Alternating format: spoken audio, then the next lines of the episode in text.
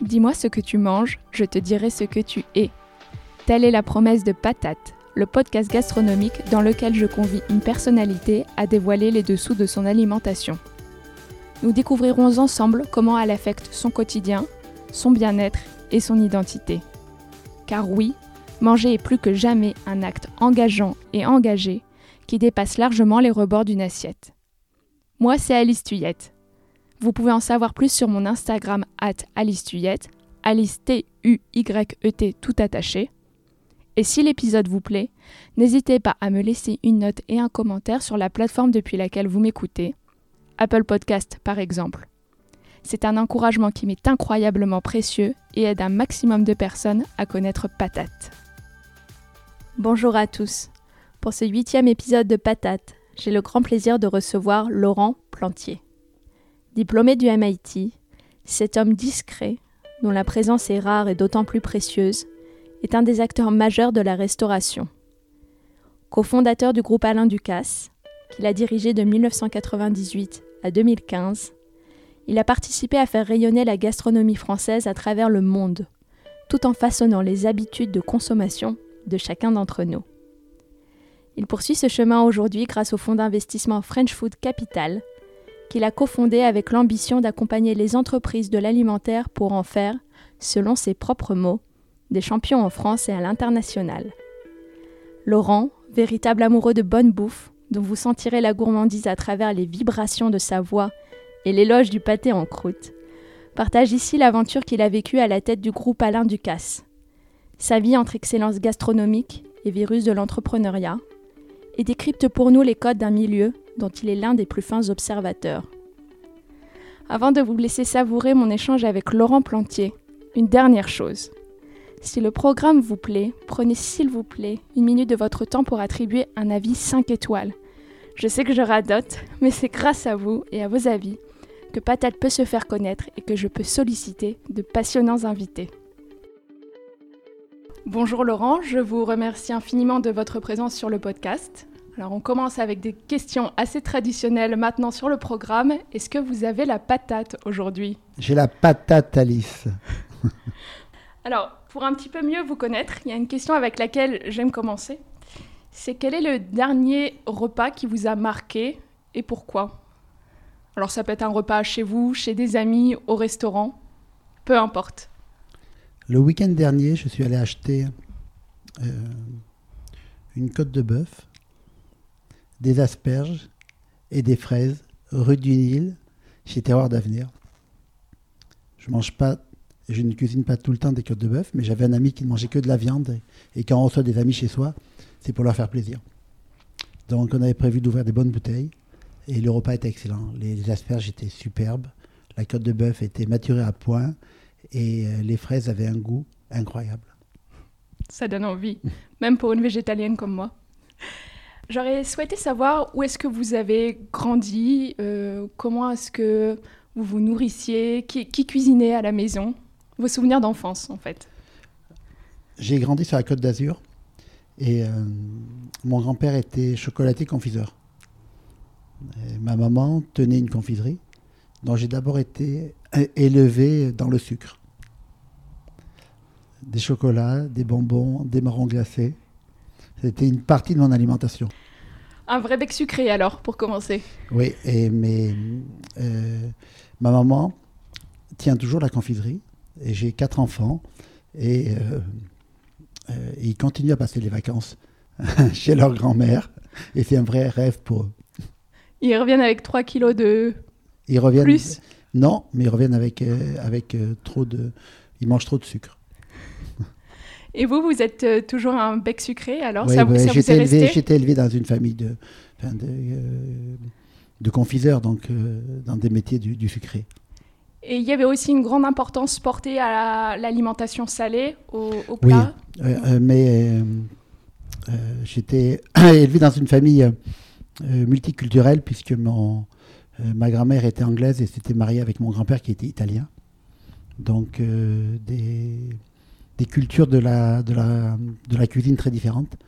Et euh, dans une grande famille, puisque mes grands-parents avaient sept enfants, Donc on allait euh, toutes les semaines manger chez mes grands-parents, qui faisaient des grandes tablées et qui mélangeaient. euh, euh, à la fois, mon grand-père était italien, il voulait manger des pâtes, et ma grand-mère étant anglaise, elle faisait de, beaucoup de, de gastronomie, si on peut dire, anglaise, mais beaucoup de desserts anglais. Si l'on peut des, dire. Des, des crumbles, des, des choses qu'on ne mangeait pas il y, a, il y a 30 ou 40 ans, en fait, en, en France. hein. Oui, c'est venu après toute cette venu- mode ouais, du tea time ouais, anglais. euh. Exactement. Donc voilà, et des puddings à Noël. Je me rappelle, tourner le pudding, euh, puisque tous les en- petits-enfants devaient tourner le pudding, puisque ça porte bonheur dans la tradition anglaise. Mais euh, on tourne le pudding euh, au moins un mois avant de le manger, hein, puisque c'est un, gâteau que, l'on prépare presque un mois à l'avance. Il ne faut pas savoir ce que l'on met dedans, sinon on ne donne pas, ça ne donne pas envie de le manger. Est-ce que c'est De la bon graisse, c'est délicieux, mais il y a de la graisse de porc, il y a, il y a- y a de l'alcool pour que, le, pour que l'on puisse le garder. C'est peu appétissant euh, lorsqu'on connaît les ingrédients, mais c'est très bon lorsqu'on a été élevé avec. On le mange chaud avec de la crème fraîche. Et Le mince pie, tout- tout- tout- toute cette euh, cuisine anglaise, qui n'est pas vraiment de la gastronomie, mais cuisine traditionnelle anglaise. Oui, les quand on a travaillé familiaux, 20 euh, ans avec Ducasse, on ne peut pas dire que la cuisine anglaise est de la gastronomie, sinon, sinon je pense qu'Alain viendrait euh, en personne me tirer dessus. Mais Et est-ce qu'aujourd'hui, il y a encore des plats qui vous rappellent cette enfance que vous Non, il y a- consommez après, toujours après, donc multiculturel, puisque ma- quand même, mon père était français, euh, et euh, né, né dans le Var, et mes, grands-parents, mes arrière-grands-parents euh, étaient varois, mon arrière-grand-père était chasseur, donc je mangeais aussi beaucoup de, be- beaucoup de chasse, des, des, des oiseaux, du sanglier, Tout ce qu'on peut imaginer. tout- voilà. Et de la cuisine méditerranéenne, beaucoup à l'huile d'olive. Oui, c'est ça, c'est des choses assez différentes parce que la cuisine méditerranéenne, assez portée sur les légumes, sur le poisson, l'huile d'olive, des choses qu'on imagine assez saines, et en même temps le gibier, Exactement. avec des plats un peu plus consistants. Et c'est des choses que vous appréciez toujours aujourd'hui? Oui, Enfin, j'aime, quel- beaucoup les plats en sauce. J'ai toujours aimé, j'étais élevé euh, euh, b- toutes mes vacances chez mes arrière-grands-parents, puisque mes parents travaillaient, et, et j'ai toujours mangé très jeune des plats en sauce, dont j'ai toujours beaucoup aimé, les dobs, les blanquettes, les, les, les, les dobs de sanglier, euh, euh, les oiseaux, les grives, manger la cervelle. Les jus bien corsés. euh, Voilà, ouais. En tout cas, ça ne se voit pas, hein, parce que vous avez vraiment la ligne. Et C'est ensuite- parce que je mange beaucoup depuis que je suis très jeune, donc j'ai pris l'habitude de, de- d'englober beaucoup, beaucoup de, Ah, je pense, de calories. Ouais, j'ai toujours mangé beaucoup de calories. C'est le métabolisme qui s'est finalement adapté de très jeune, peut-être même génétiquement, puisque vos parents étaient Ouais. déjà de la partie. Est-ce que euh, cette relation, euh, disons, assez spéciale que vous aviez avec la nourriture, puisqu'une famille qui, euh, qui travaillait là-dedans à titre professionnel, puis on sent beaucoup de gourmandise dans vos souvenirs d'enfance, tout cela est resté ensuite à l'adolescence, jeune adulte? Moi, j'aimais.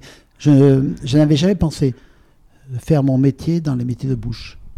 Et donc, j'ai rencontré Alain, j'avais presque 30 ans. Donc, euh, c'est une rencontre qui m'a amené à travailler dans cette industrie. Mais en revanche, euh, j'ai toujours aimé, euh, très jeune, aller au restaurant. Découvrir des nouvelles saveurs, des plats asiatiques, des plats. Enfin, tout- toutes les cuisines. Ah Donc, oui, j'ai- toujours aimé ça. Et je- très jeune, j'avais la chance que, mes, euh, que dans ma famille, on m'amène au restaurant, euh, dans des restaurants différents. J'ai toujours apprécié ça. J'ai toujours, toujours aimé manger. Mais pas, pas cuisiner, pas travailler dans, dans ces métiers. J'avais pas la passion du métier, j'avais la passion de, de, de la gourmandise. Oui, du côté du consommateur. Du- voilà, la passion du consommateur. Ce qui veut dire que euh, entre 20 et 30 ans, qu'est-ce que vous avez fait en fait? Parce que moi, je connais votre histoire à partir de, euh, de ce moment Alain Ducasse. Mais entre 20 et 30 ans, j'ai vu que vous aviez étudié aux États-Unis. Vous étiez à Boston, vous étiez au MIT. Et ensuite, vous avez fait quoi? Non, j'étais au, au MIT euh, juste avant de rencontrer Alain. Avant, j'étais entrepreneur. Ah, vous étiez entrepreneur, mais Ouais. pas du tout dans la restauration? Pas du tout dans la restauration. Je fabriquais des produits électriques pour le bâtiment. Plainte, boîtier de sol, colonne électrique. Très, très, très loin euh, des métiers de la gourmandise. Et très, très, très sexy. Et oui, beaucoup moins sexy que le métier de la restauration. Mais à cette époque, vous le disiez, vous aimiez euh, manger, vous aviez toujours le plaisir Oui, d'aller oui, au bien restaurant. sûr, parce que. euh, enfin, dans les- euh, bien sûr, je ne connais pas toutes les industries, mais euh, dans, les, dans, dans les métiers du bâtiment, les, les gens mangent, oui. Les, les- les contrats se signent autour de, autour de repas, les gens se lèvent tôt, et le repas est quelque chose d'important dans, dans ces métiers. Et dans tous les métiers finalement, parce qu'il n'y a pas de discussion sans repas, il n'y a pas de repas sans discussion, tout se passe souvent à table. Tout se passe souvent à table, mais c'est vrai que dans, dans, dans, l'industrie du bâtiment, c'est très important. Le repas est très important. Et c'est pour ça, certainement dans d'autres industries. Hein. Peut-être moins dans la mode. Mais... Aussi, devant un, petit peu de kale et du quinoa bouilli, ça, ça se fait aussi. Il y a un jus vert. Euh, avant qu'on revienne sur votre aventure avec Alain Ducas, justement, vous, l'évoquiez, je voulais tout de suite mettre les pieds dans le plat et savoir ce que, représente, ce que ça représente pour vous aujourd'hui, euh, l'acte de manger. Donc, euh, pour moi, c'est d'abord un, acte social, c'est de se retrouver avec des amis, se retrouver en famille. moi, tous mes souvenirs de table sont, de, de, ma jeunesse sont liés à des moments de rencontre familiale. le poulet du dimanche, euh, les, fêtes pour les anniversaires, les fêtes pour Noël, euh, les grandes fêtes, puis j'en étais une grande famille. Donc pour moi, c'est d'abord un acte social. Aujourd'hui, bien sûr, euh, comme je suis beaucoup plus âgé, c'est aussi lié à le, mon bien-être, une bonne alimentation. Donc c'est un mélange de plaisir, puisque pour moi c'est très important, et un mélange de, santé. On fait attention à ce qu'on mange. On, on veut manger des bons produits, moins de pesticides, moins de sucre, moins de gras tout en ayant envie de manger un bon gâteau, tout en ayant envie de manger un plat en sauce. Donc on est un peu schizophrène. Alors maintenant, votre vie euh, professionnelle dans la gastronomie, vous êtes un homme, on le disait juste avant l'interview, assez discret, qu'on voit peu, mais en fait vous êtes un acteur clé euh, de la restauration en France. Cette rencontre avec Alain Ducasse, comment est-ce que ça s'est passé? Comment est-ce que vous en êtes venu à cofonder Alain Ducasse Entreprise? Et euh, ça a été une expérience extrêmement longue, c'est ça C'est 16 ans, 17 années? Oui, 17-18 ans. 17-18 ans de votre vie, entre 98 et 2015. Vous avez donc cofondé et dirigé Alain Ducasse Entreprise. Oui, Alain m'a fait euh, une promesse à laquelle, euh, à, laquelle je n'ai pu résister. très, très sincèrement, ce n'est pas, une, pas une, une, histoire, une fausse histoire que je vous raconte.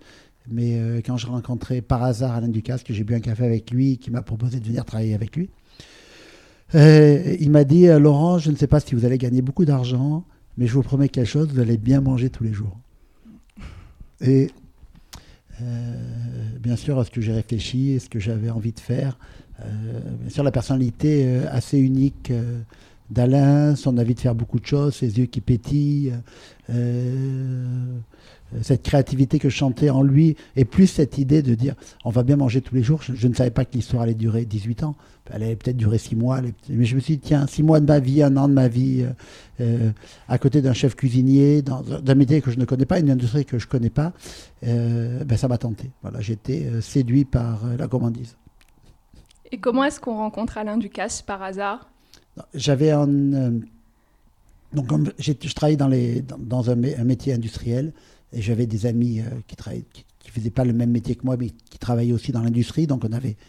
Euh, et j'avais un ami qui fabriquait des, euh, équipements de cuisine assez pointus et qui avait Alain comme client. J'avais rendez-vous avec lui le jour où il avait rendez-vous avec Alain, donc il m'a dit ben viens.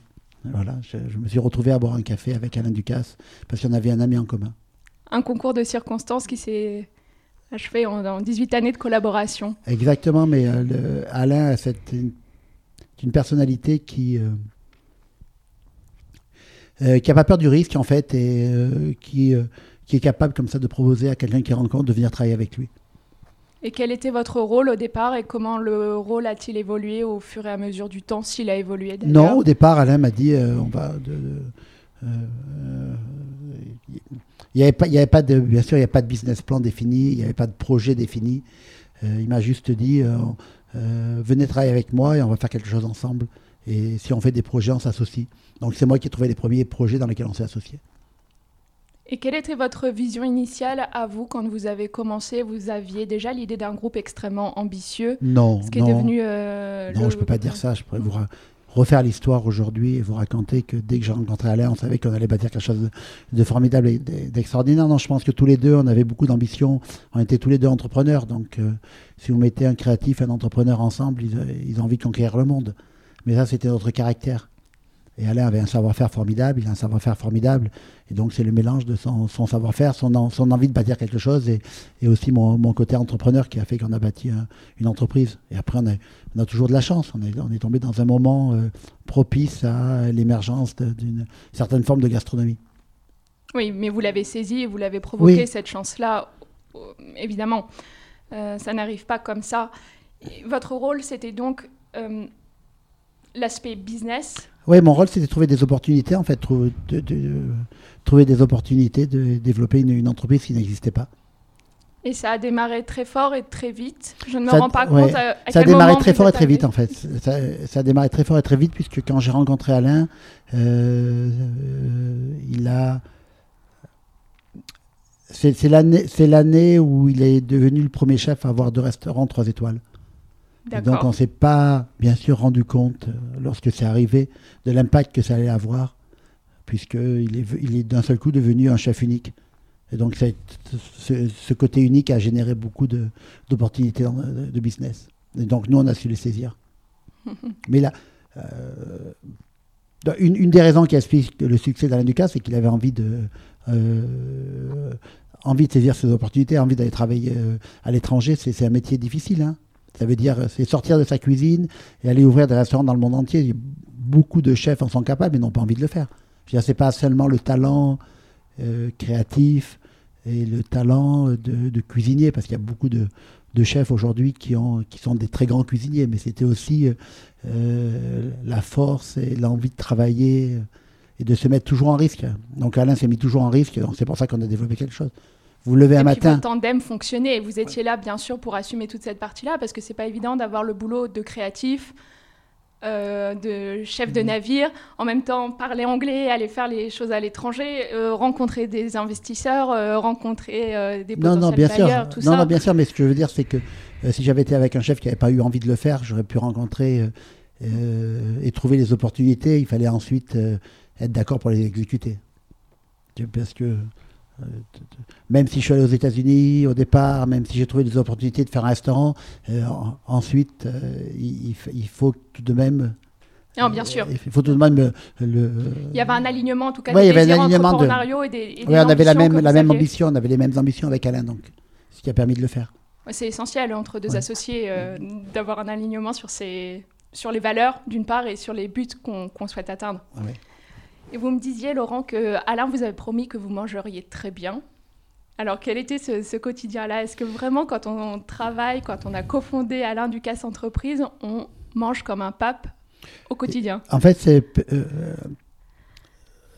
c'est assez étonnant, mais mais euh, goûter les plats de, nos restaurants, goûter les plats des restaurants est une partie importante du travail de, travail d'Alain Ducasse. Puis comme il ne cuisine pas au quotidien. Hein, puisqu'il a plusieurs restaurants, et, et donc, euh, mais quand même qu'il inspire les, comme un directeur euh, artistique, mais qui, qui, fait, qui crée des modèles. Il, il, inspire les chefs, il leur, il, leur, dit quoi faire, il dit comment le faire, il, travaille avec les chefs. Alain goûtait tous les jours, mangeait tous les jours sa cuisine.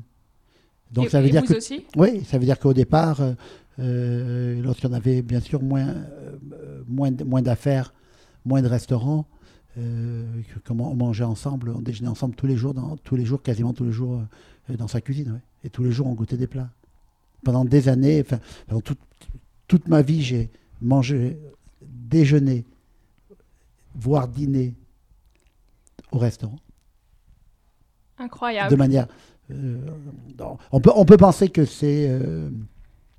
enfin, ça reste une partie du métier, donc pas, ce n'est pas que pour s'amuser. Je veux dire, c'est pas la, même démarche de sortir avec des copains et d'aller au restaurant que, que de le faire dans son travail. Mais bien entendu, ça reste une démarche agréable puisque la nourriture est très bonne et de grande qualité. Et vous avez vu que j'ai fait ça pendant 20 ans et j'ai pas pris un gramme. Ça veut dire que si on mange réellement, je, je, pense que si on mange une nourriture variée, diverse, de qualité, des bons produits, ce qui est le cas dans les grands restaurants français, ce qui est le cas dans, eh bien, euh, on, on arrive à ne pas grossir. Et en tout cas, moi, j'ai réussi à ne pas grossir sans, sans me forcer à faire des régimes, en mangeant bien tous les jours. Mais, mais, chaque, mais bon, euh, bien sûr, sans. Chaque sans- corps réagit aussi différemment. chaque corps, corps réagit différemment. Mais Il y a une hygiène je- de vie aussi à côté. oui, mais je suis persuadé tout de même que euh, bon, la cuisine de Lucas, c'est méditerranéenne, c'est beaucoup de cuisine à l'huile d'olive, c'est beaucoup de cuisine, c'est beaucoup de légumes également.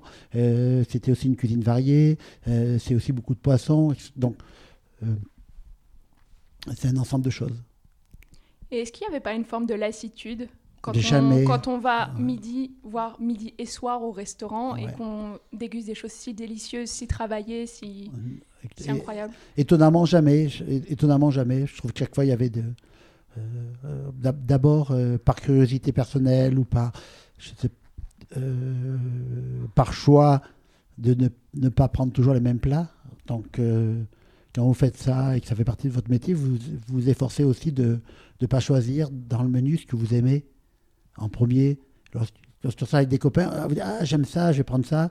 Lorsque vous, lorsque c'est votre métier, le plaisir pour la... Lorsque, vous, lorsque c'est votre métier, et, et peut-être lorsque vous êtes curieux, en tout cas, vous forcez à, euh, euh, à choisir des choses que vous ne connaissez pas. Tiens, ça, je l'ai goûté, je vais goûter autre chose parce que ça, je ne l'ai pas goûté. Vous allez dans un restaurant nouveau et vous allez goûter un plat, une saveur, quelque chose que vous ne connaissez pas. Et vous, euh, ce que vous cherchez, c'est aussi la surprise. Donc, donc, comme vous êtes toujours à la recherche de la surprise, et c'est aussi peut-être une façon de voir les choses, euh, vous cherchez pas le négatif, vous cherchez le positif, vous cherchez à être surpris, et donc vous n'êtes êtes pas déçu. Je pense que si vous mangez tous les jours, tous les jours la même chose, même si c'est très très bon, même si, je pense que là vous avez une forme de lassitude. Moi, c'est la manière dont je, dont je vois la vie. Là, je trouve que la curiosité est une qualité très importante dans tous les domaines, que ça soit euh, euh, dans, dans ce que vous regardez, dans ce que vous écoutez et, ce que vous mangez. Mhm. ça, ça, ça préserve une grande partie du plaisir de la vie, cette curiosité-là. Hum, Est-ce que vous aviez votre mot à dire dans ces testings euh, quand vous alliez au restaurant? Parce que j'imagine, quand on travaille avec Alain Ducasse, qui est un des palais les plus affûtés qu'on peut connaître dans le monde, et que bien sûr vous étiez son associé, mais lui avait, euh, avait le lead sur la partie direction créative des cuisines. Comment est-ce que vous vous positionnez là-dessus sur, euh, les- Euh, dans les dégustations? Non, je- euh, le- bien entendu que les choses ont évolué et quand vous faites ça au bout de 5 ans, 10 ans, 15 ans, vous n'avez pas la- le, le même regard que lorsque vous démarrez. Et lorsque j'ai démarré avec Alain, je me, je me- D'abord, mon rôle n'était pas de, de- de- de critiquer ou d'avoir un avis sur, sur la cuisine, mais euh, on fait, dans un restaurant, on fait, quand même euh, une cuisine pour les clients les clients ne sont pas tous des chefs, les clients ne sont pas tous des experts. Et, euh, Alain est, un, chef qui, fait, euh, qui réfléchit beaucoup, qui essaye de se mettre à la place du client, en disant qu'est-ce que le client vient chercher chez moi? C'est une jeune femme, elle veut manger plus léger. Aujourd'hui, je parle comme si j'étais, mais c'est une, cu- une cuisine gastronomique, ça veut dire beaucoup de, repas d'affaires. Euh, euh, les, hommes d'affaires euh, qui mangent tous les jours au restaurant veulent faire aussi attention à leur santé, attention à ce qu'ils mangent. Ils veulent manger un peu plus euh, rapidement, un peu plus léger. Et donc Alain est très à l'écoute de ça. Et, donc, euh, on va dire que je n'étais pas un professionnel, mais j'étais un, client. En tout cas, je pouvais représenter un client. Donc, oui, il me demandait mon avis. Les portions sont-elles trop petites, trop grosses Qu'est-ce que j'en pense, etc. Puisque si moi, déjà en tant que client, je trouve ça pas bon, entre guillemets, ou si j'aime pas, ou si. bah, Il y, a- des chances que d'autres clients euh, aient, le- même réflexe que moi. Donc, euh, oui, Alain est toujours à l'écoute de ce que pensent les autres.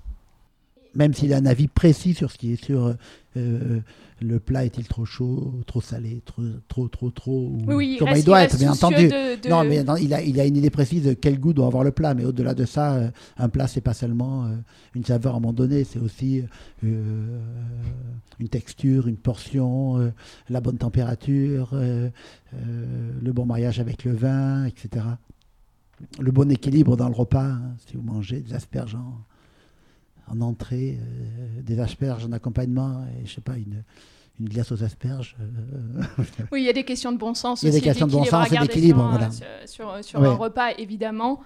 Mais dans, disons, dans ce cadre-là, il était soucieux de, euh, du désir du client et, de, et des oui, attentes. oui, parce que euh, à la fois, euh, vous savez, dans ces restaurants, les restaurants 3 étoiles, qui, qui, coûtent un certain prix, hein, qui sont quand même chers, donc vous avez, les gens ne viennent pas pour se nourrir. Hein. Ils ne payez pas, aujourd'hui c'est un, repas 3 étoiles dans un restaurant parisien, peut-être un peu moins cher en province, ou dans les grandes villes du monde, Londres, New York, Tokyo, c'est proche de 1000 euros pour deux personnes.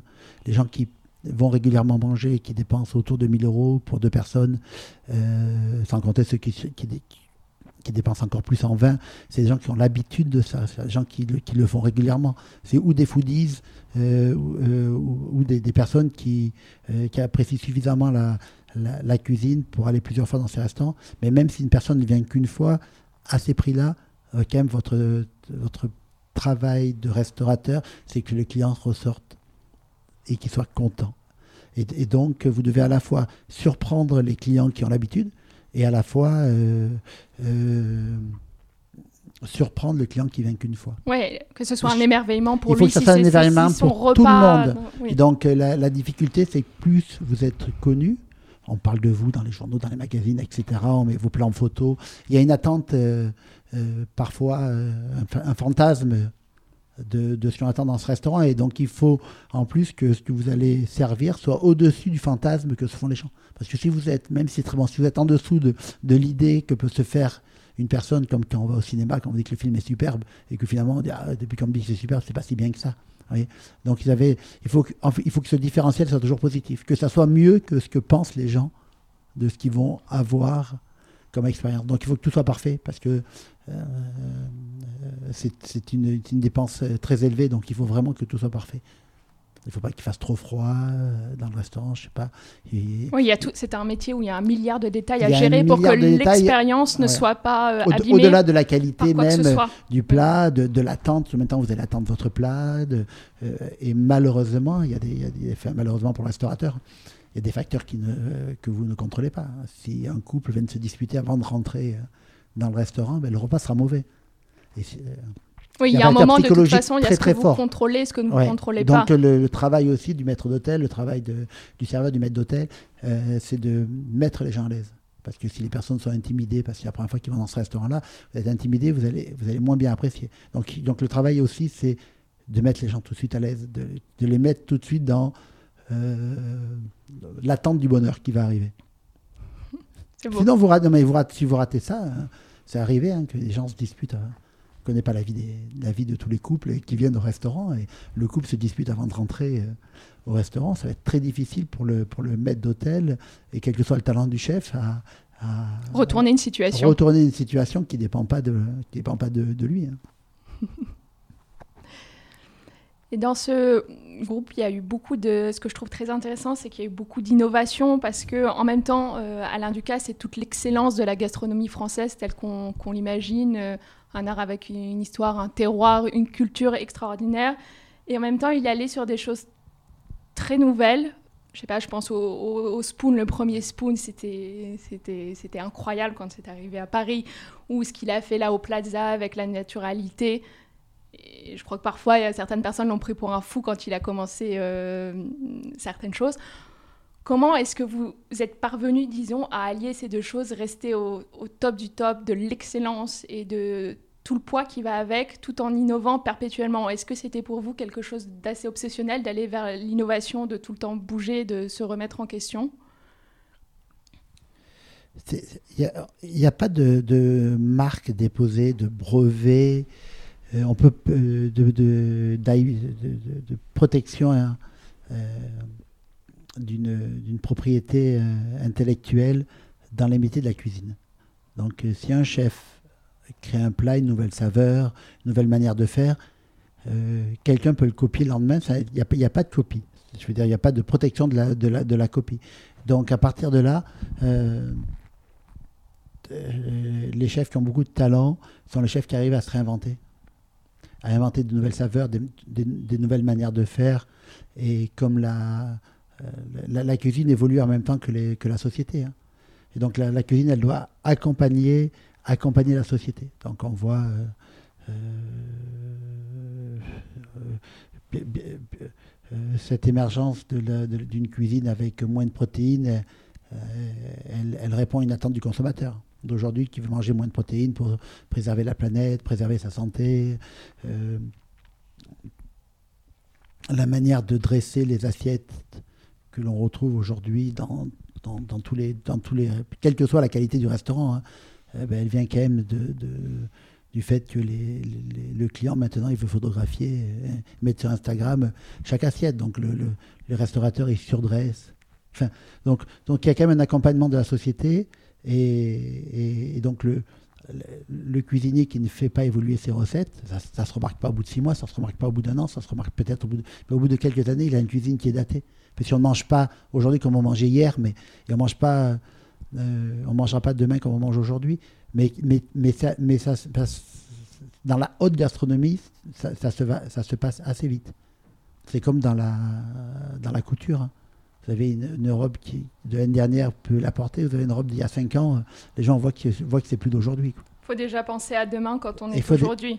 Et ça, vous aviez l'impression de le subir, cette forme de. Non, non, on avait l'impression de l'anticiper. C'est quelque chose que vous on appréciez dans le travail. Oui, on avait l'impression de l'anticiper, puisque euh, c'est motivant. Donc, il faut dire qu'un chef, une brigade, euh, ben, refait tout le temps le même plat. Quoi pendant, pendant, on accompagne les saisons. Alors, euh, ok. Mais pendant, pendant une saison, c'est-à-dire qu'une saison dure euh, même six semaines, hein, on a de très, très, très belles truffes pendant six semaines, des très beaux légumes euh, pendant six semaines. donc ça veut dire que tous les jours, vous allez travailler en ce moment asperge, petit pois mori. Quoi. Asperge, petit pois mori, asperge, petit pois mori. Et, le chef fait ça. Avec un œuf parfait. Avec un œuf parfait. Déjeuner, dîner, déjeuner, dîner. Donc, vous pouvez penser que euh, ça peut être lassant. C'est comme d'aller, c'est comme euh, euh, un comédien au théâtre. Il, doit être bon tous les jours en faisant la même chose. Donc à un moment donné, il a peut-être envie de faire une nouvelle pièce, de jouer un autre rôle, un autre rôle au cinéma.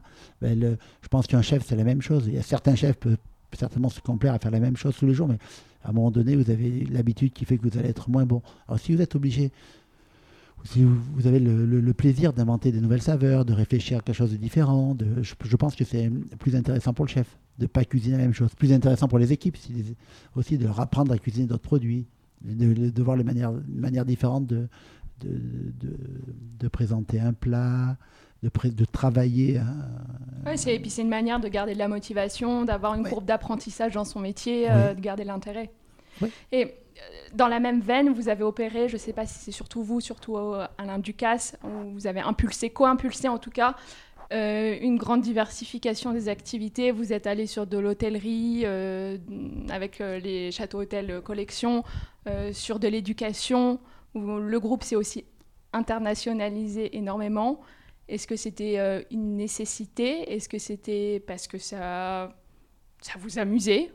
Est-ce que c'était euh, une manière de voir notre métier C'était une manière de, de, voir notre métier hein, et de, voir le rôle de, chef. Parce que le. Euh, est-ce que le rôle de chef s'arrête à faire un plat Certainement pas. le rôle de chef, euh, c'est un chef, c'est aussi d'accueillir le client. Donc l'hospitalité joue un rôle très important dans ce métier-là, dans le métier de la restauration. Le décor joue un rôle très important dans, dans, un restaurant. Donc vous avez l'accueil, la cuisine, les décors, les arts de la table. Donc euh, très vite, vous passez, euh, vous passez du côté de l'hospitalité. Ensuite, vous accueillez quelqu'un, pourquoi pas l'accueillir pour dormir? Pourquoi pourquoi pas lui faire un très bon déjeuner Donc on passe très vite, si, vous faites ce métier euh, pleinement de, restaurateur hôtelier. Voilà, et ensuite, ensuite vous avez envie de transmettre votre, votre savoir, donc c'est assez logique. et pour des besoins internes, et pour euh, faire, faire transmettre euh, euh, le savoir-faire, de, faire de la formation. Donc pour nous, il y avait une logique. On faisait pas des. Alain, il n'a jamais fait des bics, des, des, jeans, quoi. Enfin, je sais pas ce que je peux inventer comme produit. oui, avec du Pierre Cardin signé sur le stylo bic et, le... pas, et les cravates. Oui, c'est pas, du, cas, ça fait beaucoup de choses, mais c'est pas du Pierre Cardin dans le sens où euh, il tire un savoir-faire de, son métier de chef et tout ce qu'il fait vient autour de son métier de chef qui est euh, sélectionner les meilleurs produits, trouver les meilleurs artisans, sublimer le produit, accueillir le client. Euh, oui, c'est plus une vision de l'expérience à 360 degrés avec cohérence que d'aller se mettre à faire tout et n'importe quoi parce qu'on jouit d'un nom et d'une reconnaissance. Oui, lorsqu'on a décidé de, de, faire du chocolat à l'Inducasse, c'est pas une, c'est pas la marque Alain Ducasse mis sur un chocolat fabriqué de manière industrielle par une autre personne, comme, comme Cardin par exemple. Euh, c'est euh, une réflexion. Pauvre sur- Cardin, là on l'aura Ouais, mais euh, rhabillé pour l'hiver. C'est quand même une, une réussite formidable euh, par ailleurs. Mais euh, c'est peut-être correspondait aussi peut-être à une époque. Mais donc, euh, donc quand, quand Alain décide de faire du, du chocolat, c'est une réflexion sur euh, comment faire ce métier de chocolatier. Allez, aller sélectionner les fèves, torréfier, torréfier soi-même. Oui, ça va du sourcing à comment Ouais. est-ce que la vendeuse vous met votre chocolat dans le Exactement. paquet, euh, toute l'expérience, dans Ouais. quel endroit et tout. Euh, Donc c'est très proche. mhm. Intellectuellement, c'est très proche de, de- du, du- métier de restaurateur. Transformer, sublimer un produit. Et maintenant, on va peut-être clore euh, cette partie de l'interview sur euh, Alain Ducasse Entreprise. Qu'est-ce qui vous reste de ces, ces 18 années euh, passées à avoir dirigé cette entreprise que- Quel parfum ou de quoi êtes le- plus fier? Si vous aviez, oui, une chose à me dire euh, sur cette Non, expérience. parce que euh, d'abord, ça m'a permis de rencontrer des gens formidables, à la fois des gens qui travaillaient pour nous, puisque euh, on avait la chance, et dans ces métiers, on a la chance d'avoir des collaborateurs très engagés qui choisissent ce métier euh, par, passion, par plaisir, que ce soit en salle, que ce soit en cuisine. Donc, euh, de travailler avec euh, des, professionnels euh, extrêmement motivés, euh, dans, dans, dans tous les domaines, en pâtisserie, euh, en sommellerie, euh, qui, qui sont au top euh, du- de, de leur art et du savoir-faire, et de, et de rencontrer euh, par ces métiers de l'hospitalité, de la restauration, euh, euh, énormément de, de profils divers et variés dans le monde entier, de voyager dans le monde entier. Donc ça a été euh, une découverte permanente. Et moi, comme je suis quelqu'un de curieux, de, On y revient. de, ouais, d'avoir un métier qui vous permet de découvrir euh, des choses nouvelles, différentes euh, tout le temps. C'est euh, se lever le matin et, dans votre travail, ben, vous, allez faire des rencontres uniques, découvrir des produits incroyables, des choses que vous ne connaissez pas. Donc euh, c'est, déjà très motivant. Euh. Et sinon, dans tout ce que j'ai fait avec Alain, chaque restaurant était, quelque chose de particulier. Moi, bien sûr, j'ai un biais particulier sur le chocolat, puisque mon grand-père est un chocolatier, de, refaire ce métier, euh, d'avoir la chance d'avoir refait ce métier avec, hein, du casque, le métier de mon grand-père. C'est bien sûr. C'était émouvant pour vous? C'était, e- extrêmement émouvant parce que je m'étais jamais imaginé, euh, euh, jeune, euh, de faire le métier de mes parents et de faire le métier de mes grands-parents. Jamais. Donc, euh, que la vie me ramène à, à- au, au métier de,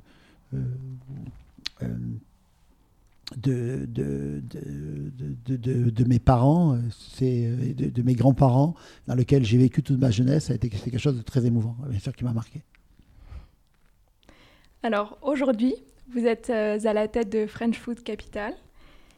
Est-ce que vous pouvez me- me- m'en dire un petit peu plus sur ce fonds?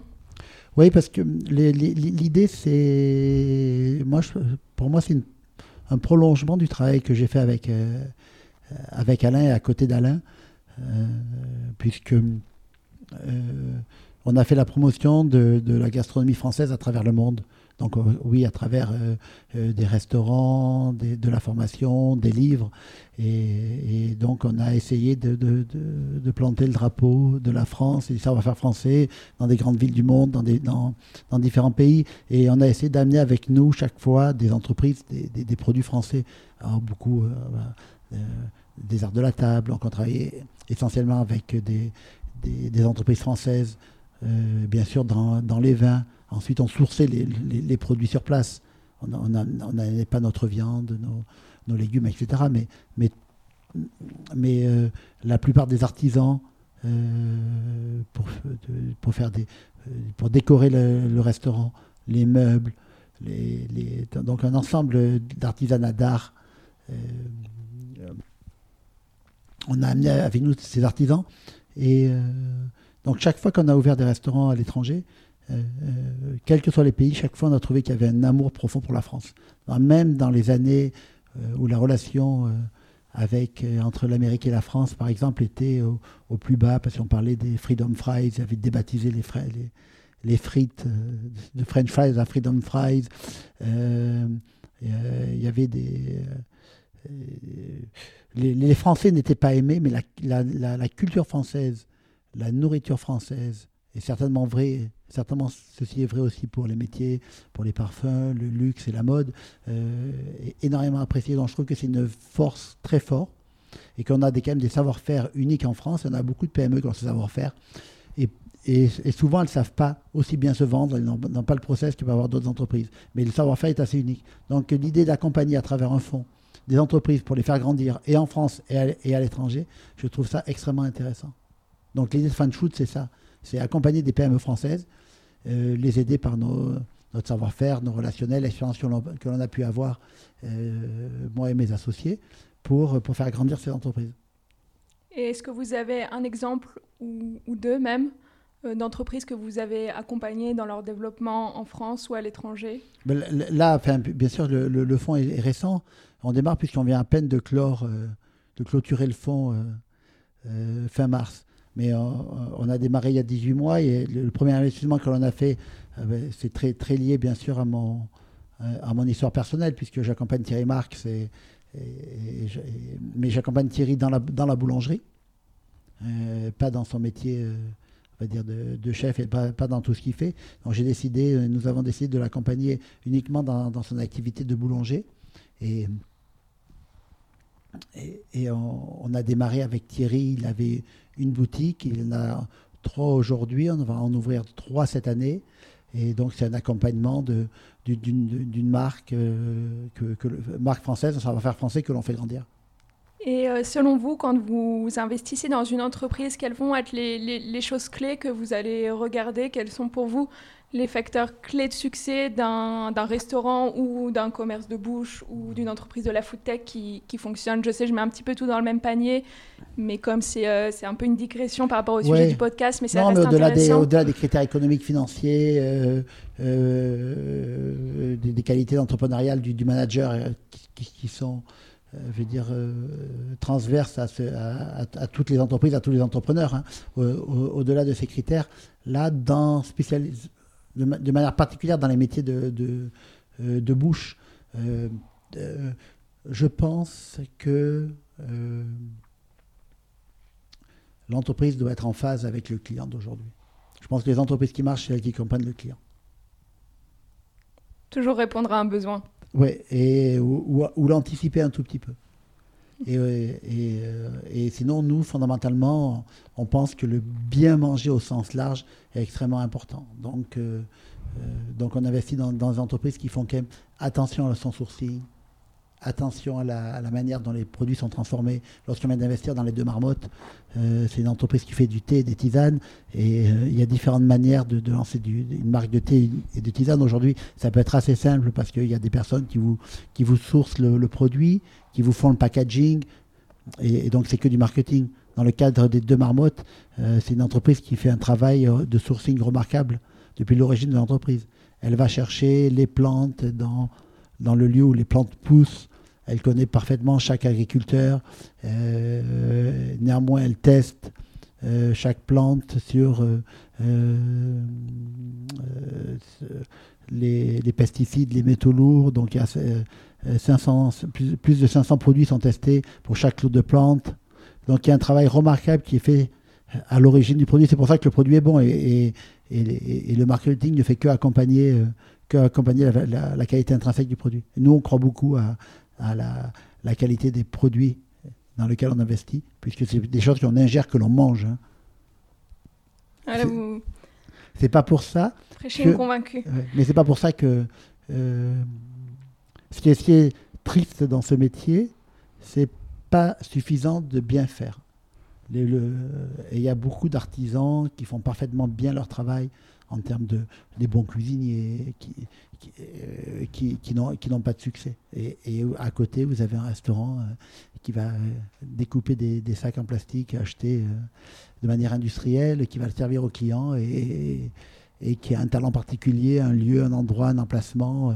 et le, le, gars va avoir du succès alors qu'on sait que ce qu'il fait n'est pas, est pas bon. Donc Malheureusement, c'est pas suffisant. Ça, ne suffit pas, mais ce qui est encourageant, en tout cas, c'est qu'il y a quand même des marques éco-responsables ou des, gens qui font bien leur métier, comme vous le dites, et pour qui ça fonctionne également. En tout cas, ce n'est pas antinomique d'avoir du succès et d'être plus soucieux et d'avoir des coûts certainement plus élevés derrière. Vous venez quand même de l'univers de la, haute gastronomie, très haute gastronomie, même s'il y a eu un développement commercial très fort. On, a, un peu touché la question avec, avec Alain Ducasse et d'autres chefs français ont suivi, que ce soit Aleno, euh, Pierre Gagnère. Mais en tout cas, vous étiez dans un univers où, en tout cas, les marges, on le sait, sont extrêmement faibles. Les marges sont déjà faibles dans tout ce qui est FNB, dans, la restauration, mais en particulier dans la haute gastronomie, euh, c'est assez compliqué euh, de, dégager des profits. Et là, vous êtes passé peut-être sur des entreprises qui ont des, comment dire, des business qui sont plus drivés par, par la rentabilité, est-ce qu'il n'y a pas une forme de je vends mon âme ou, j'ai un peu perdu euh, l'ADN qui était cette excellence-là pour aller vers des choses plus commerciales? Moi, moi, je crois pas. Je crois pas que d'abord, s'il n'y a pas de haute gastronomie, il n'y a pas de, s'il a pas de grand restaurant, il n'y a pas de petit restaurant. Donc, euh, la, haute gastronomie, c'est un savoir-faire français, euh, très français, particulier, qui permet, qui est l'image de toute une profession. Euh, c'est plus difficile compte tenu de la, de la masse salariale et du nombre de personnes qu'il faut pour faire un plat, euh, de, on va dire d'être rentable, parce que souvent il y a des frais fixes élevés, des investissements élevés, des loyers élevés dans la gastronomie, mais euh, tout de même à Paris, la plupart des grands restaurants sont rentables. Hein. Oui, ils sont rentables, mais euh, euh, il y a un coût humain qui est tel, et c'est ce qui coûte très cher, c'est la masse salariale dans une entreprise. La masse salariale dans des restaurants comme ça est incroyablement conséquente. Oui, mais, vous vendez... oui, oui, oui mais après, c'est sûr, après, les prix, les prix vont avec, vous allez me le dire. Non, mais les produits, c'est vrai que la, la, qualité des produits qui est servie dans la grande, dans la, dans la grande gastronomie française, c'est des produits chers. Euh, et donc le, produit lui-même coûte cher. il y a beaucoup de main-d'œuvre. Euh, oui, oui, c'est un produit cher, mais fabriquer un, sac chez Hermès, euh, ça, coûte de l'argent. Vous le payez cher, mais ça coûte de l'argent, parce qu'il s'est fabriqué à la main, c'est des jolis pots. Oui, c'est un travail incroyable. C'est un travail incroyable. Et, un Kelly Wamberkin, c'est fait en France. Donc, je, mais aujourd'hui, ça vous manque pas cet univers-là d'excellence? Euh, non, parce que je ne considère pas que, que euh, en dehors de la gastronomie, euh, tout ce qui est fait à côté n'est pas de qualité. Aujourd'hui, à, Paris, si on enlève les restaurants étoilés, il y a énormément de bons restaurants avec des chefs qui font un travail remarquable, qui travaillent des, des, très bons produits. Alors bien sûr, les cartes sont un peu plus courtes. Euh, ils sont obligés de, de, de, ne pas avoir de pertes. Il y a, un, travail qui est fait, euh, euh, mais c'est un travail de qualité, quoi. C'est un, travail de qualité. Donc il y a, il n'y a pas que dans la haute gastronomie avec 50 personnes pour 50 collaborateurs pour servir 50 clients qui font du travail de qualité. Je, pense qu'on peut faire de la qualité à tous les prix. Je pense que chez Thierry Marc, lorsqu'on fait une baguette et que l'on vend 1,30€ aujourd'hui avec du pain bio, euh, cuit sur place, pétri sur place, fait à la main. Euh, c'est un produit de qualité. On peut avoir du pain de qualité ou du mauvais pain. La, différence de prix, n'est pas très, élevée. Hein. En centimes, quoi. Une mauvaise baguette à farine blanche industrielle à 1 euro et une très bonne baguette euh, faite avec sur, sur le vin naturel avec, de la, avec de la farine biologique à 1,30€, c'est je pense que c'est 30 centimes que vous allez récupérer en étant euh, pas malade. Euh, enfin, euh, avec le plaisir que vous allez prendre à la manger. Donc, parfois, la différence de qualité et la différence de prix est, pas si forte que ça. C'est vrai, le pain est un bon exemple là-dessus. Vous disiez avant que lorsque vous travailliez chez Alain Ducasse, vous étiez donc au restaurant midi et soir. Aujourd'hui, ça ressemble ça ressemble à quoi votre journée type avec l'alimentation? Vous, allez toujours beaucoup au, restaurant? Oui, moi j'ai la, chance euh, de, manger très souvent, euh, euh, très souvent au restaurant. D'abord parce que je suis curieux et que je, vais goûter. et je vais, tester beaucoup de restaurants qui ouvrent. je vais aussi goûter la cuisine de rue. Je vais goûter différents types de, gastronomie. Je vais goûter des nouveaux pâtissiers. À, la fois, ça fait partie de mon métier et à la fois, ça fait partie de, de ma personnalité. C'est ça, votre personnalité, puis, puis, toujours ce prisme professionnel où vous avez besoin de rester curieux et veiller sur ce qui se fait. puis vous allez même tester des adresses pour savoir où investir, j'imagine. Est-ce que vous êtes devenu avec le temps un mangeur de plus en plus exigeant? C'est une, une, bonne question. Moi, j'ai une bonne question. Euh, oui, je suis exigeant sur la, qualité des produits, mais pas, pas forcément sur euh, euh, l'envie de manger tous les jours dans un restaurant étoilé. Parce que je trouve qu'aujourd'hui, on peut bien manger vraiment à tous les prix et qu'on peut prendre du plaisir on en revient à ce que vous venez de dire auparavant, euh, l'excellence ou la, qualité, la pâte, le savoir-faire, la qualité du produit, vous pouvez la retrouver euh, dans des établissements qui appartiennent à des, milieux et des sphères très différentes. Oui, bah, éviter la banalité, oui. Hmm. J'essaie d'éviter la banalité, oui. J'essaie d'éviter les plats industriels, où je prends moins de plaisir à manger un plat industriel. Et vous avez pensé à monter votre euh, propre restaurant, un groupe de restaurants, votre, des hôtels, je ne sais quoi après avoir quitté Alain Ducasse entreprise ou pour vous, votre position d'accompagnateur telle que vous le faites dans un, dans un fonds vous paraît plus euh, enrichissante ou mieux correspondre à votre personnalité et vos compétences? D'abord, même, si, donc, même si j'ai travaillé 18 ans euh, à côté d'Alain, euh, on avait chacun notre rôle. Donc d'abord, je, je, ne suis pas chef. Euh, j'ai pas le talent de, chef de cuisine d'Alain Ducasse. Sinon, c'est moi qui ferais la cuisine et c'est lui qui ferait le business. Les chiffres, oui. Donc, et puis j'ai ouvert une, trentaine de restaurants euh, et je continue à être associé dans un certain nombre de restaurants.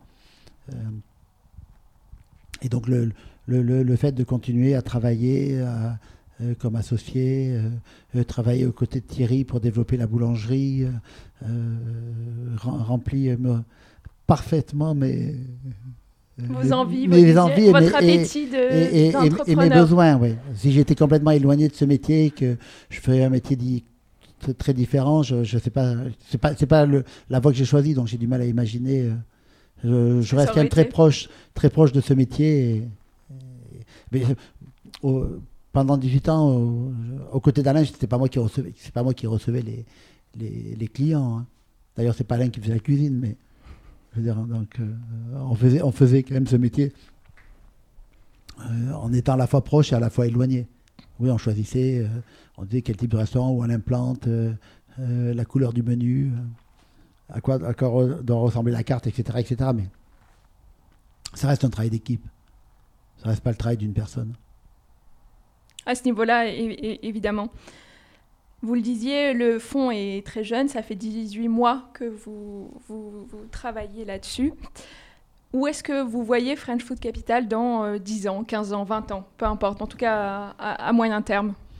Euh, euh, moi, j'aimerais accompagner différents types d'entreprises aujourd'hui, la taille du fonds, la manière dont. On, on, fait, on fait du, essentiellement du capital développement. Donc on aide des PME d'une certaine taille à se développer. J'aimerais bien, j'aimerais bien pouvoir aider euh, euh, des, entreprises de taille différente. Pouvoir avoir un fonds pour des startups, pouvoir avoir, aider des, des, jeunes à monter des restaurants, aider des entreprises plus importantes à se développer. Voilà. Puisque comme j'aime bien ce métier, j'aimerais bien l'englober de manière encore plus large que... Oui, à différents stades de maturité. À différents stades de maturité. Voilà, parce que moi, je, trouve que je rencontre beaucoup de, jeunes entrepreneurs avec qui je parle, euh, dans lesquels on ne peut pas investir parce que la, thèse du fonds ne le permet pas. Mais je trouve ça formidable, même si on sait que le, le, le, couple risque-rentabilité n'est pas le même. Euh, je trouve qu'il y, y, a beaucoup d'innovation.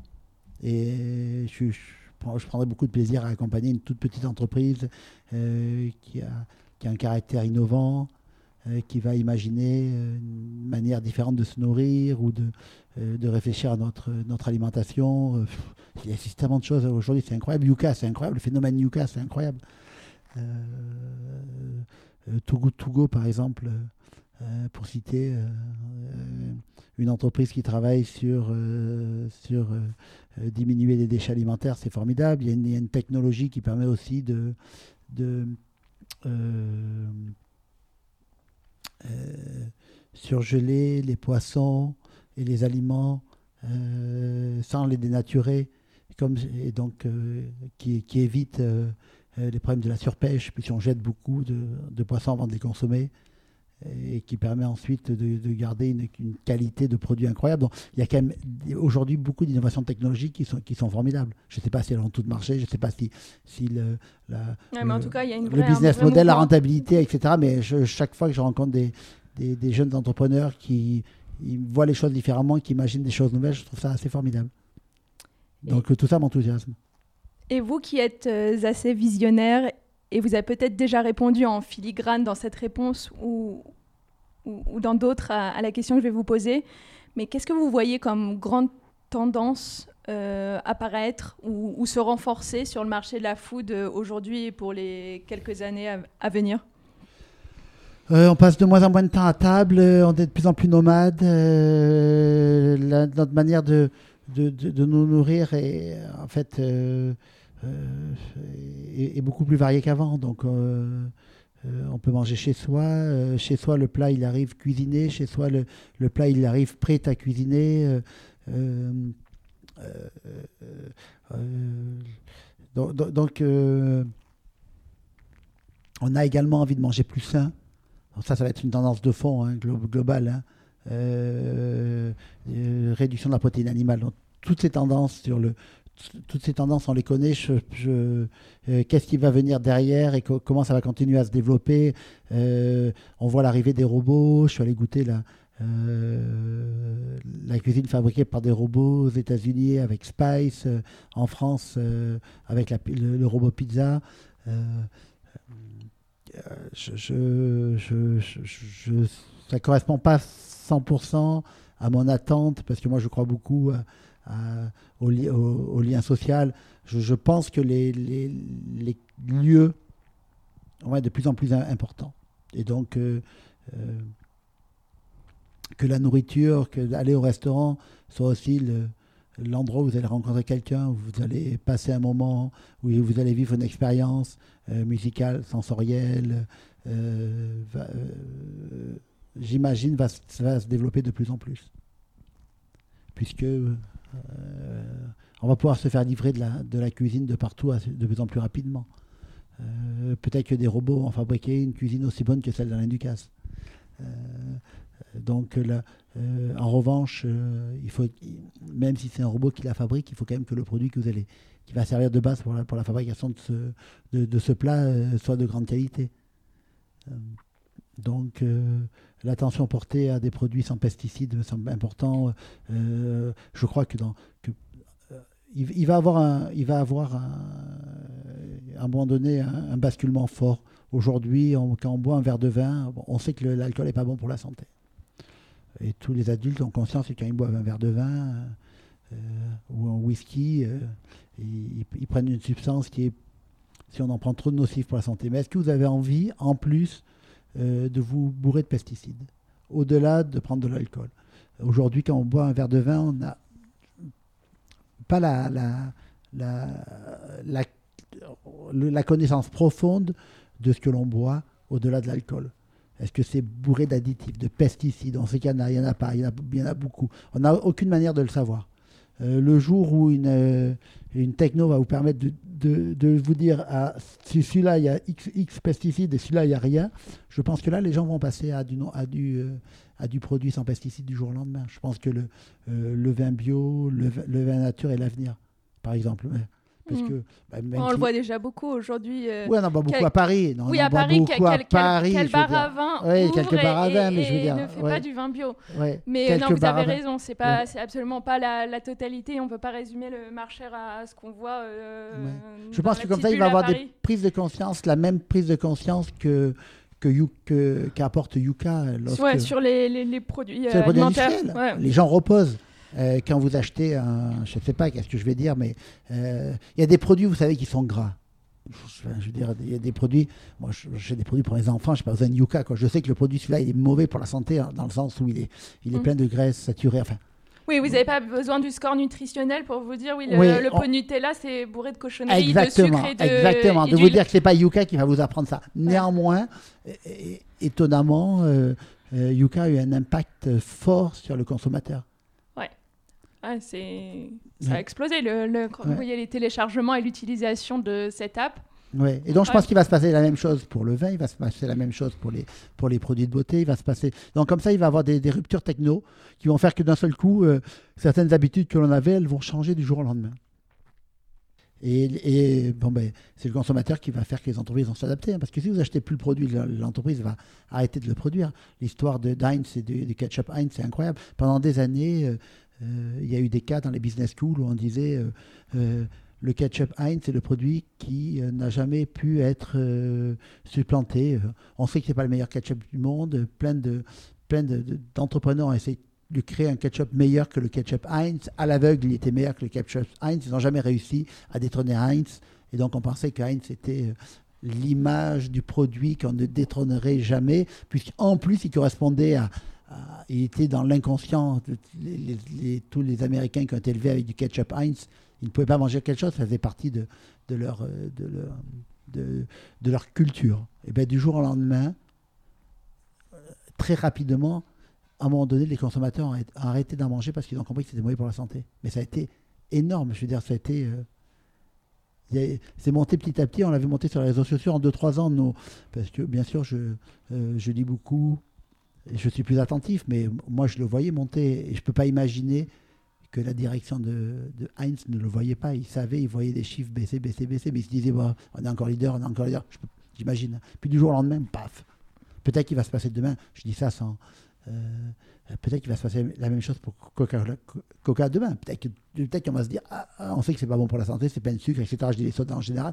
Peut-être d'un seul coup, il va se passer quelque chose. On se dit, ben, tap, tap. Ouais, un mouvement qui prend, un mouvement qui vient prend- de la demande et Ouais, qui ouais. renverse Ouais. le paradigme. Exactement. Je- fondamentalement, je pense que c'est, ce n'est que le consommateur qui peut faire changer les entreprises. Les entreprises, elles sont là pour gagner de l'argent. Leur job, c'est de gagner de l'argent. Alors, bien sûr, il y en a qui ont euh, une vision plus moderne, contemporaine, etc. Vous avez le patron de, vous avez Emmanuel Faber qui, qui, qui est, qui est Danone. Danone, chez Danone, qui, euh, qui anticipe beaucoup de ces tendances, euh, euh, qui est entreprise de zéro carbone, enfin.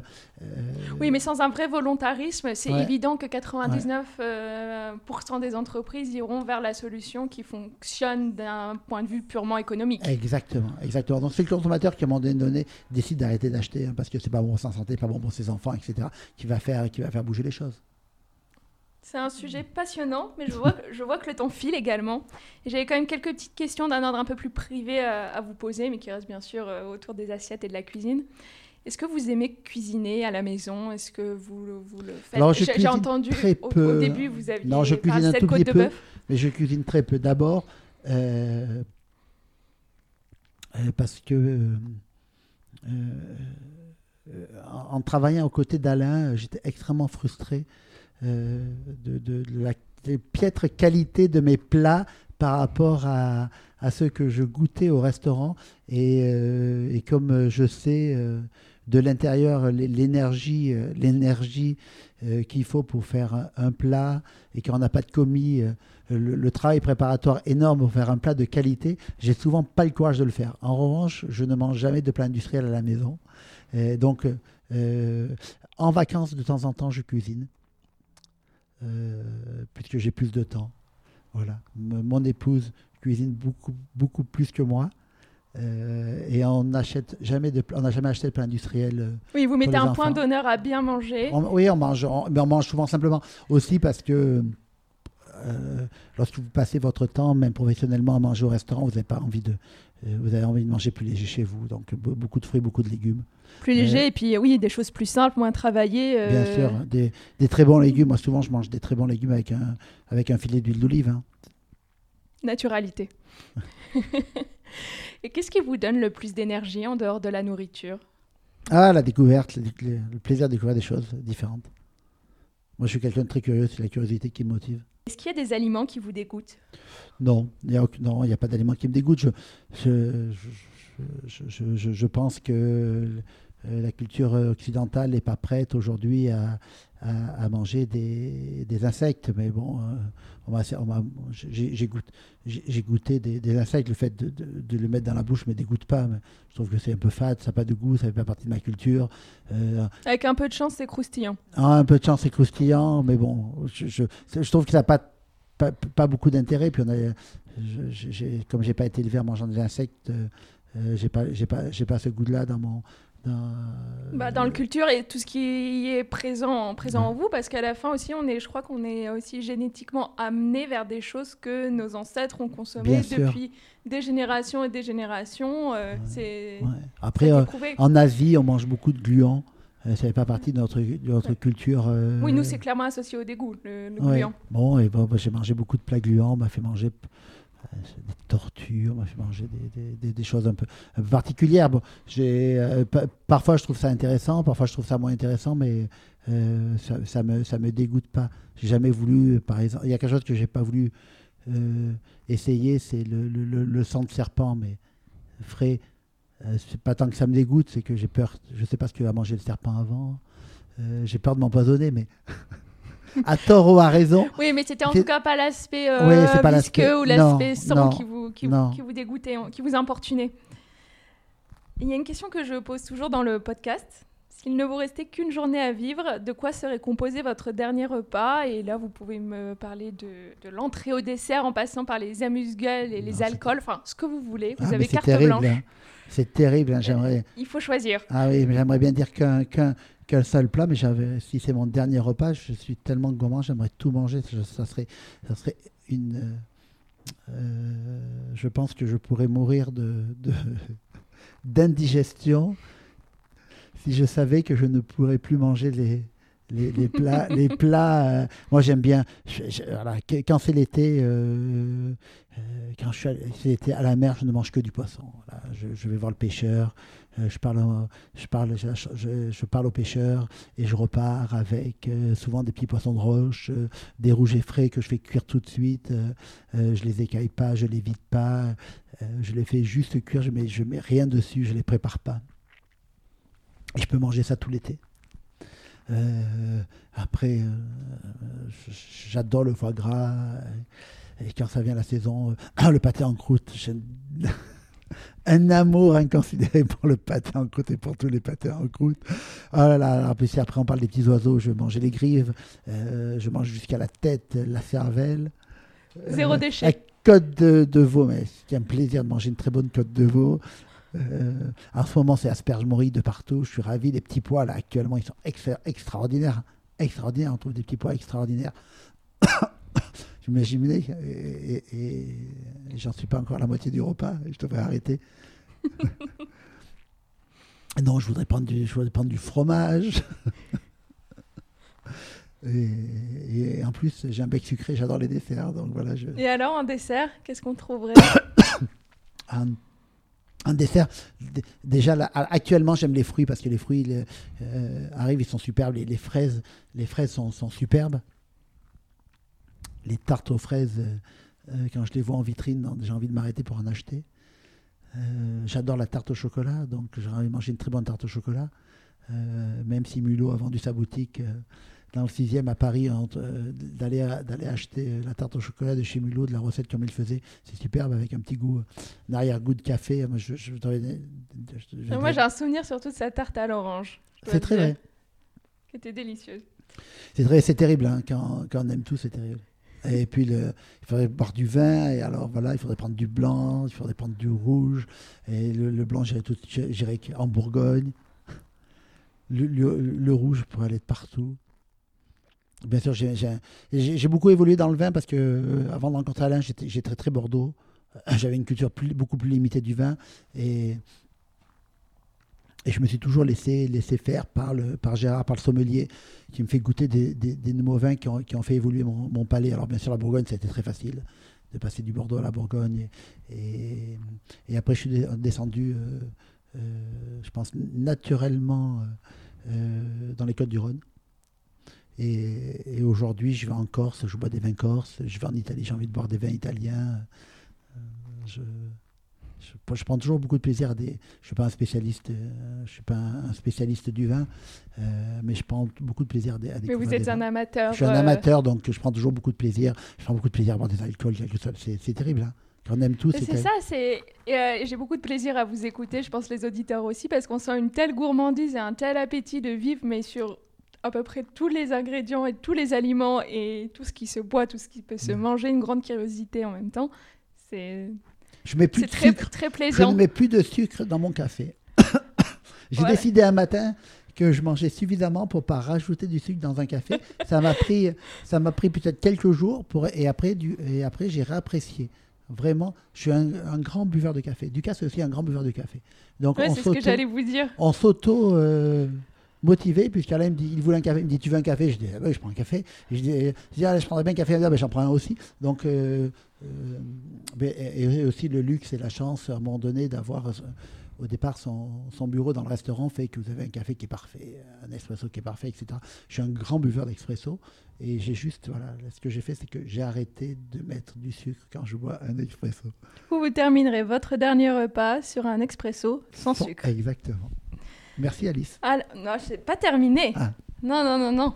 Je, vous- je vous garde encore un tout petit peu. Je ne serai pas longue, mais justement, on approche de la toute fin de l'épisode. Et est-ce que vous êtes prêts pour une série de questions courtes auxquelles il faut répondre le plus vite possible? Très bien allez-y Alors, c'est l'interview Patate en rafale avec Laurent Plantier. Sucré ou salé? Sucré Petit déjeuner, déjeuner ou dîner?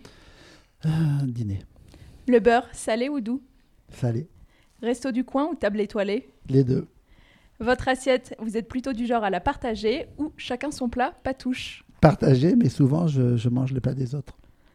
Un plaisir coupable que vous ne voudriez raconter à personne Ah, l'ortolan, Finance ou gastronomie gastronomie, Vin rouge ou vin blanc ah, vin rouge, Fromage ou dessert les deux. Tableur Excel ou chou de Bruxelles Chou de Bruxelles. Le cuisinier que vous admirez, ça peut être une toque célèbre ou votre maman. Ah, c'est- une toque célèbre parce que ma maman n'est pas une cuisinière.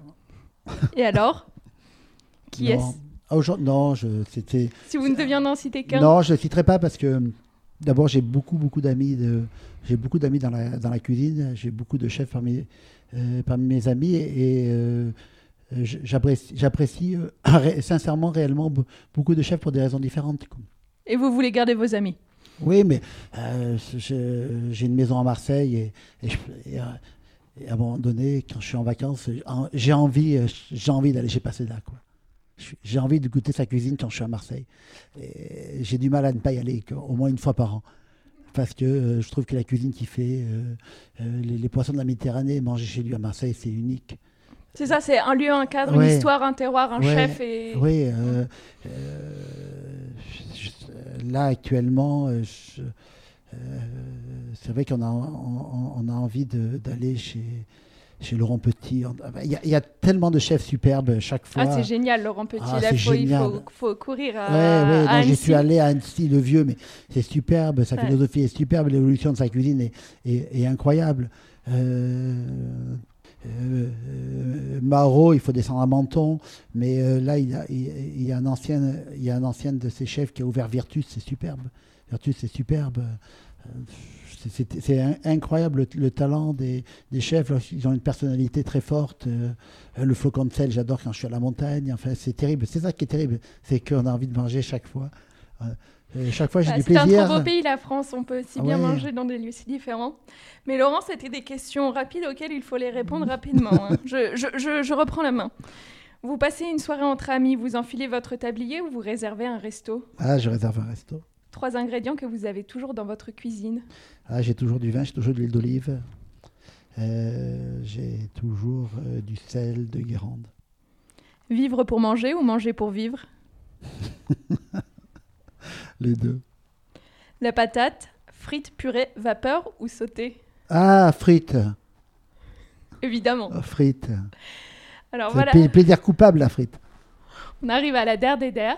Parce qu'ici, on s'intéresse au bien-être dans son ensemble, pas simplement à l'alimentation, mais C'est qu'elles sont très bonnes chez Castel, on n'imagine pas. La frite de chez Castel, elle est. elle Voilà, est il faut qu'il en rajoute. Vous saviez ça ou pas? Non, je savais pas. Du coup, c'est bien pour ça que je vous autorise à cette, pe- cette petite digression, cette petite euh, note en plus. Euh, je disais, on s'int- on s'intéresse au bien-être dans son ensemble. Alors, si vous aviez un seul conseil qui vous rend une pratique, euh, quelque chose qui vous en rend un peu plus heureux, qui participe à votre bien-être au quotidien, qu'est-ce que vous auriez à nous recommander? Moi, je mange des fruits le matin. Depuis que je fais ça, je me, je me sens beaucoup mieux. Et vous mangez uniquement des fruits le matin, Euh, c'est-à-dire Sou- Souvent, bien sûr, je suis souvent tenté parce que. Ou des fruits avec le pâté en croûte, non, une non, tarte non, et- non, réellement, je trouve que le. Parce que il faut quand même que l'organisme se repose. Euh, sinon, vous êtes fatigué et, et après, vous, avez- vous, avez- vous- vous manquez d'énergie. Donc, si vous mangez trop, vous manquez d'énergie. Vous avez, et, et, et moi, où je saute le petit déjeuner, où je mange des fruits. Très je, bien. je sais que si j'a- j'accumule tous les jours petit déjeuner, déjeuner, dîner, petit déjeuner, dîner. Ouais, ça fait déjeuner, beaucoup. Vous mettez, vous, Ouais. met- vous jeûnez pour mettre l'organisme au repos. Vous consommez des choses très light euh, comme des fruits. Et ça me fait, du, ça me fait beaucoup de bien. Bah, écoutez, c'est un conseil bon à prendre, même si je pense que nous ne sommes pas tous d'aussi gros mangeurs que vous. Euh, et pour terminer, où est-ce que mes auditeurs peuvent euh, vous retrouver sur votre actualité ou simplement voir euh, le site de French Food Capital? Qu'est-ce que vous Ah. leur conseillez pour euh, poursuivre ce que vous faites? Non, je, je, je pense que notre site internet est à jour et qui reprend euh, tout- toute, euh, toute mon actualité. Je vous remercie infiniment, Laurent. J'ai passé euh, quasiment une heure et demie euh, excellente avec vous et euh, un moment très gourmand. Merci. Merci Alice. Voilà, patate c'est fini pour aujourd'hui. Je vous remercie d'avoir pris de votre temps pour écouter notre conversation. Je vous en suis profondément reconnaissante et espère que vous avez encore plus la patate maintenant. Si vous avez des questions ou des remarques à me communiquer, n'hésitez pas à m'écrire à alice at alicetuyette.com ou à réagir sur mon Instagram at alicetuyette. Je ferai de mon mieux pour vous répondre. Le mot de la fin? Régalez-vous et rappelez-vous que vous êtes parfait et parfaite comme vous êtes, où que vous soyez dans votre vie, vous êtes exactement au bon endroit au bon moment. Allez, à très bientôt sur Patate.